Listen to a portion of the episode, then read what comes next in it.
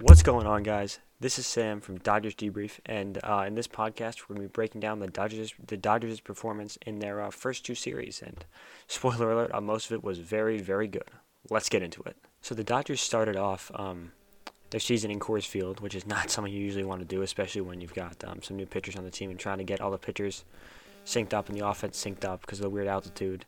But um, they played really well, aside from opening day where they played, you know, a little bit sloppy. Kershaw wasn't fantastic. Um, they just they still almost came back and won, and I was really impressed with a lot of what I saw, especially from you know guys like Gavin Lux, Zach McKinstry, and um, some of the pitching after Kershaw, including uh, Corey Knebel. Um, Jimmy Nelson was okay, and Scott Alexander was really good in that game. So that's that's good. Those guys are off to solid starts, especially Alexander. Nelson's been struggling a little bit, but I, he's still striking out guys. So I think a lot of it is just kind of adjusting, getting back into the season, and I, am not worried about him. I think he's going to be a huge asset and uh, might even, you know, should be getting a lot of late season bullpen arms. So there's not a whole lot to really take away um, from the games in Colorado. Dodgers aren't hitting for a lot of power at the moment, or at least weren't in Colorado. Um, a few wacky home run plays and things like that. Um, you know, Bellinger passed Turner on the bases because Turner thought the ball was caught. You know, whatever. Opening day, season is new kind of thing. Kind of get back into the swing of things. Um, Trevor Bauer was fantastic in his Dodgers debut. Uh, he took a no hitter into the seventh inning, and then he got hit around a little the seventh, but you know he'd been a little tired out by running on the bases. Um, what was it? He'd been running on the bases in the previous inning, I think, and you know he was reaching first start of the season. He's reaching kind of where his pitch count would be kind of ending, and you know his pitches aren't breaking as much as they should because he's in Colorado. So give him a break a little bit on what happened in the seventh there. Give him uh, four runs and two homers, you know, ten strikeouts, one walk. Really, really fantastic stuff, and um, you know he performed quite, quite well. And I think he's been a really, you know, second start, which we'll talk about in a little bit, in Oakland was phenomenal as well, and he's really been um, more than I expected to start the season. I've been really, really impressed with uh, what Bauer's been able to do for us. So the uh, the Dodgers win on Saturday it was probably the most exciting with Buehler pitching um, really well. He didn't strike out as many guys as you would usually like to see, but that's because you know their fastball doesn't spin as much in Colorado, and that's a pitch he relies on for a lot of his strikeouts. So that's understandable that there was a little bit less swing and miss there. Uh, Treinen wasn't great, but again, you know, Coors Field. We'll talk about Treinen a little bit more in a little bit. You know, he blew the lead, and then Victor Gonzalez wasn't great. Also, you know, his command has been not quite what it was. Um, back uh, last year and at the beginning of spring training. So he's a little bit out of sync right now, but again, he's a guy that I, I trust completely, and I think is one of the best relievers on the team. Uh, so getting him right is important. And then Kenley Jansen was fantastic in this game. We're going to talk, we will talk about him more later. But Jansen in this game in Colorado was phenomenal. He came in for a five out save. First time he'd done that in a really long time. Kind of got through it. He walked a guy in one, one, one point, but he didn't let it bother him. He just kind of got through it. His pitches looked really good. His velocity was good. He looked like good Kenley Jansen, spring training Kenley Jansen, 16 17 Kenley Jansen. He was really fantastic. So that, that was a great win all around. That was probably my favorite. It's been my favorite so far. was a lot, was a lot of fun. Um, next game in Colorado was was actually you know a lot of these games have been a lot of fun. Uh, Urias was phenomenal with uh, the best start of his career, going seven innings for the first time, which was awesome. He only gave up three hits and gave up technically an earned run because he gave up a leadoff single in the eighth before leaving, and it scored, but you know, not really his fault there. Um, six strikeouts, which is good. You know, you want to see a little bit more of strikeout stuff from Urias, but his changeup was fantastic. His changeup was a pitch that was among the ten worst, I think, or ten least valuable pitches in baseball last season, and he generated um, a lot of swing and misses on it, and got most of his strikeouts on it, which was really cool to see. And if he develops that changeup, I mean, watch out. He's already, uh, as a fastball slurve guy, phenomenal. So I think. Um, if he can get that changeup really working effectively, he can pitch it at, at, an ace level, and I think we're going to see that from him this season. I'm really excited by what um, I saw in the first start, and what I think we're going to see. So moving on to um, the Dodgers' next stop in Oakland, they um, did, did well against the A's, who have been off to a terrible start. They got their first win in that third game against the Dodgers, which we'll talk about in a second. Um, but in the Dodgers' first game against them, um, Dustin May dominated. He got, I think, um, 16 swing misses by far um, by far the most of his career and tied his career high for eight strikeouts. Got into the sixth inning. It was his first ever actually of scoreless um, start that wasn't him as an opener. So that that's pretty cool. Another career kind of highlight for a young guy on the team. He only gave up two hits, uh, walked two, but that was in I believe the first and second inning. He really really locked in. The stuff was disgusting. He didn't really have his curveball working at all, which makes this kind of more impressive. His cutter was really really I mean ridiculous It looked um, almost like a slider at certain points. It was going 95 miles per hour. So that was phenomenal. David Price also pitched in this game. Wasn't great. I'm a little concerned about him. Um, he hasn't been pitching well, but again, we don't need him to right now. We just need to ease him back into the, into things. And if he can't get it going, he, you know, he won't be on the postseason roster. Things will things will be okay. I think. Um, I still believe he's got a lot. He's got a lot left, and will be good for us this season. But um, he hasn't pitched super well so far, so that's something to, to monitor in that sense. But he is. He's going about two or three innings. He's gone two innings each outing. So I guess that's the plan for him out of the bullpen. Is kind of he's the two inning lefty in a game that's not super close. Uh, Scott Alexander also pitched really well in this game, so that's something to also keep an eye on. You know, the Dodgers obviously believe a lot in Alexander. He's made the roster over guys like Santana and maybe some other people who might have been, um, you know, perform better on the field. So that's definitely um, noteworthy. Noteworthy. They believe in him, and he's gotten off to a strong start to the season. Although he did last year as well, and kind of kind of regressed a little bit as it went on. Though if we move on to the Dodgers' second game versus um, the Athletics, where Clayton Kershaw pitched, and things were not looking great uh, at the beginning of this game. You know, in the first inning, he struck out three, but he also, um, you know, gave up two like pretty well hit doubles. Kind of like, all right, is his velocity down and stuff like that. But then he really, really locked it in. I mean, he looked like uh, 2020 World Series winning Clayton Kershaw, and not the Clayton Kershaw we saw in spring training and on opening day. He was phenomenal. He generated 21 swing and misses, I believe, which is, I want to say the most, I think, since sometime in September of 2017. Something like that. So, yeah, really, really impressive stuff from him. His slider was dirty.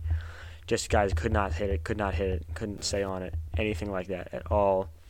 He was really, um, really impressive. Just looked like Clayton Kershaw, which was really nice to see after not seeing Clayton Kershaw really um, in you know a few months really. So it was really, really awesome to see. He got his first win of the season, which doesn't matter really, but it's nice. Nice to see. You know, he struck out eight. He didn't walk anybody. He gave up an earned run, four hits, seven innings. It's phenomenal. Uh, Blake Treinen came in after him was awesome. Uh, you know, he, gave, he walked a guy, but it was on really three really horrendous pitches. Uh, sorry, not horrendous pitches, great pitches, horrendous calls from the umpire. He struck out two. His stuff was just moving all over the place. He looked really, really nasty, like uh, better than he looked last year. So that's really good to see. Um, he's definitely a guy that's going to be getting a lot of close games and maybe closing out some games. A situation we will talk about in a second. Um, Kenley Jansen pitched in this game. He did not pitch well. He walked a guy, but he got good results. He didn't wasn't hit particularly hard, and he got he got he got um, you know he closed it out, did fine. And then the Dodgers in their final game, they dropped their second game of the season. Um, in that third game against the Athletics, they got walked off um, after Jansen blew a one run save in the ninth inning and looked. I, I didn't actually watch this game. I was doing other things, but he looked apparently terrible. Walked two strikeouts, none. He only gave up a hit, but if his command is not there, it's bad. And if his velocity is not there, it's bad, which it hadn't been in the past two outings. You know, you guys know me. I love, love, love Kenley Jansen. No one works harder. No one's a better teammate. But this is this has me more concerned about Jansen than I was even three or four days ago. Like this is this is concerning. I think, you know, we we'll see sometimes this happened a little bit at the end of last year where his mechanics will get messed up and that'll affect both his command and velocity. And I'm hoping this is that's the issue and they can fix this in one or two bullpen sessions and get him back into games and he'll look like he did on uh, Saturday against the Rockies and how he did in spring training where he was dominant. But this is definitely something much more of a something to keep an eye on than it, in my opinion than it was before. So definitely like keeping an eye keeping an eye on Jansen as he's been a little bit pretty pretty pretty shaky to start the season. But I, I still have confidence that he will be our closer and will get you know 30 30 plus saves as the closer. I, I have confidence that his mechanics are working, and I'm, and I'm going to choose to look at the, uh, the, the the larger sample size of spring training as opposed to his his, his last two uh, kind of poor outings, I guess. We've quickly recapped um, the games. There's a few there's a few small like kind of narratives I guess to start the season that we should look at. I think um, first and foremost, uh, Zach McKinstry has been awesome for this team. He's just hitting the ball all over the place. He has cool kind of inside the park first home run. You know, he hit out, but you know was kind of caught and brought back. Really um, cool stuff to see him get super excited about that was really really exciting. I like him a lot. I think he's a better hitter than Kike Hernandez, but a worse fielder. And I'll take I will take um, that trade probably with, with Chris Taylor and how good a fielding team it is otherwise.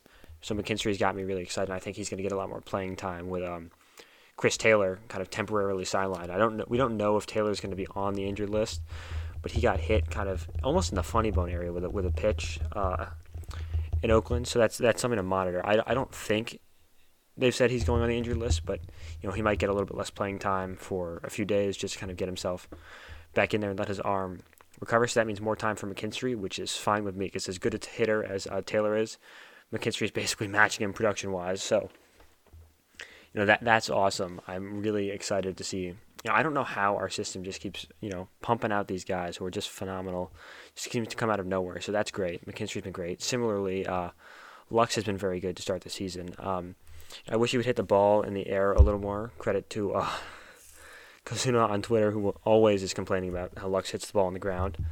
But um, yeah, Lux has been really good to start the season, carrying over from his spring training. He just looks so much more comfortable than he did last year, and even in 2019. Like he looks as though he belongs. He's having fun. He's playing great defense. I think he's been maybe the most valuable defensive player um, in baseball for the season, at least for an infielder. Don't quote me on that. I'm not sure of that. I thought I heard that somewhere, but he's been really, really good. He's making some great plays. Um, for that and kind of similar standout performances. Seager's been awesome. He kind of went into, you know, he was like an 0 for 10 at one point, and then he got two hits uh, in the last game against Oakland. So he's he's back, I guess. You know, he was he was smashing the ball in Colorado.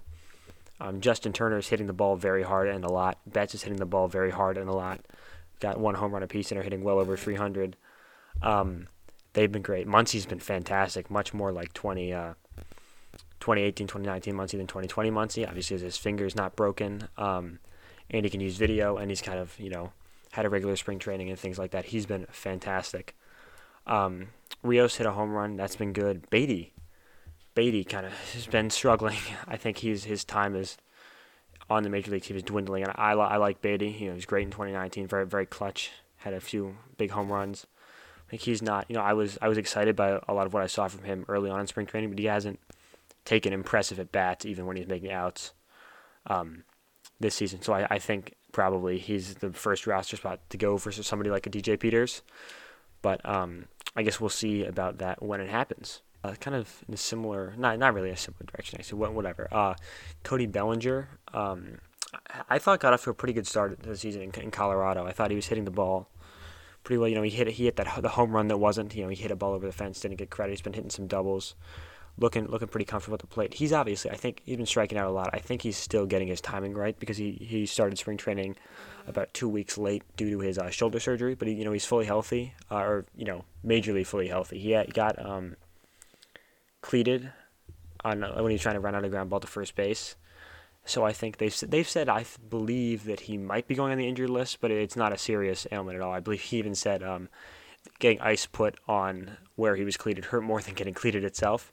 Kind of a classic Bellinger quote there. But I think that um, that's not a major problem to look out for. It might just be major more playing time for McKinstry and uh, and Pollock, which is which is fine right now. So that's Bellinger might go on the IL for probably the minimum t- uh, of 10 days only, just to kind of heal and rest in that sense, and might get some more off days.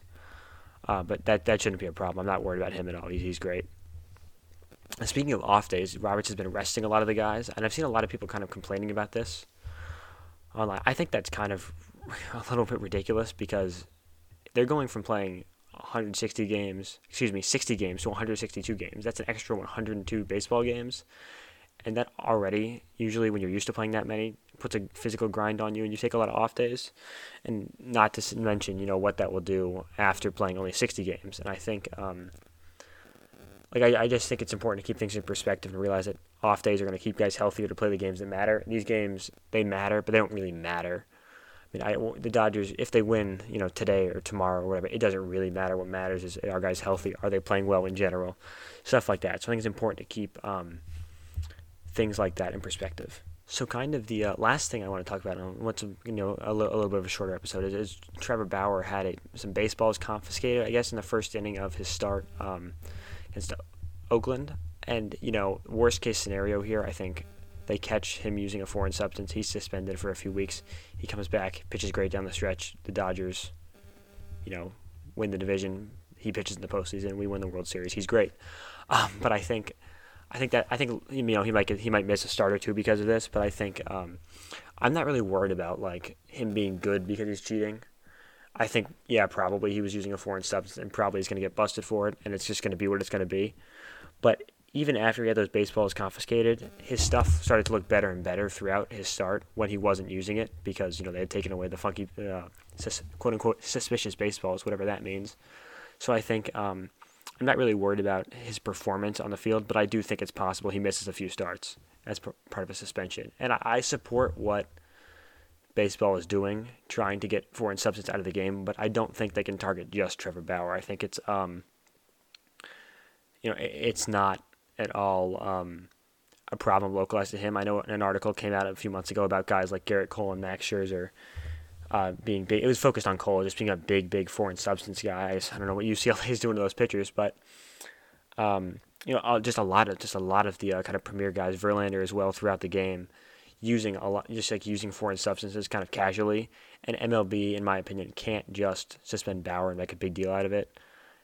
They have to also go after guys like Cole and maybe even Scherzer if he used it in the past. Um, for that. Like like it's not acceptable in my opinion to just go after Bauer and say, "Oh, he's, the guy using foreign substances. We got him." No, you have to make this is a league wide problem. I, okay, every pitcher is not doing this. Clayton Kershaw is not doing this, but like over 50% of pitchers, I'm sure, are doing this. I saw a video today on Twitter. I'm sorry, I don't have the credit of John Means on the Orioles, very obviously like tapping his gloves to get some sticky stuff. Like this is a widespread thing, and no one's being like careful about it this is not this is not this should not be a hard problem for baseball to solve. And I and I just hope they don't make Trevor Bauer their scapegoat and then um, you know and then kind of pretend the problem's been solved. Although he you know what he he can take the uh, the heat for this. You know if he if they do find he using a foreign sub foreign substance, I'm not going to feel particularly bad for him. You know he can, he can take the heat, but it, it it would be unfair for it to kind of just be him getting punished for something the league has been doing for forever. So sorry for this being a little bit of a shorter episode this week. I've got a lot going on. I haven't been able to watch as many of the games, so a little bit less detailed kind of stuff. But I really appreciate um, y'all listening, and I would and I'm going to try to get um, an episode out on Sunday. I'm you know I'm trying to kind of do this every after every series, but you know time other things are going on, so I think um, I can you know guarantee an episode at once a week. But I'm gonna try to get this out every series. But I really appreciate you guys listening. Um, please, you know, like, share, rate, review wherever you are listening. Uh, if you want to read my blog, which is going to be more kind of detailed or in-depth player breakdowns or uh, season-wide trends, that's www.dodgersdebrief.com. If you want to follow me on Twitter, I'm uh, pretty active on there during games at Sam underscore Scherer 99, and all of that is linked in the description. See you guys in the next episode. Thanks for listening.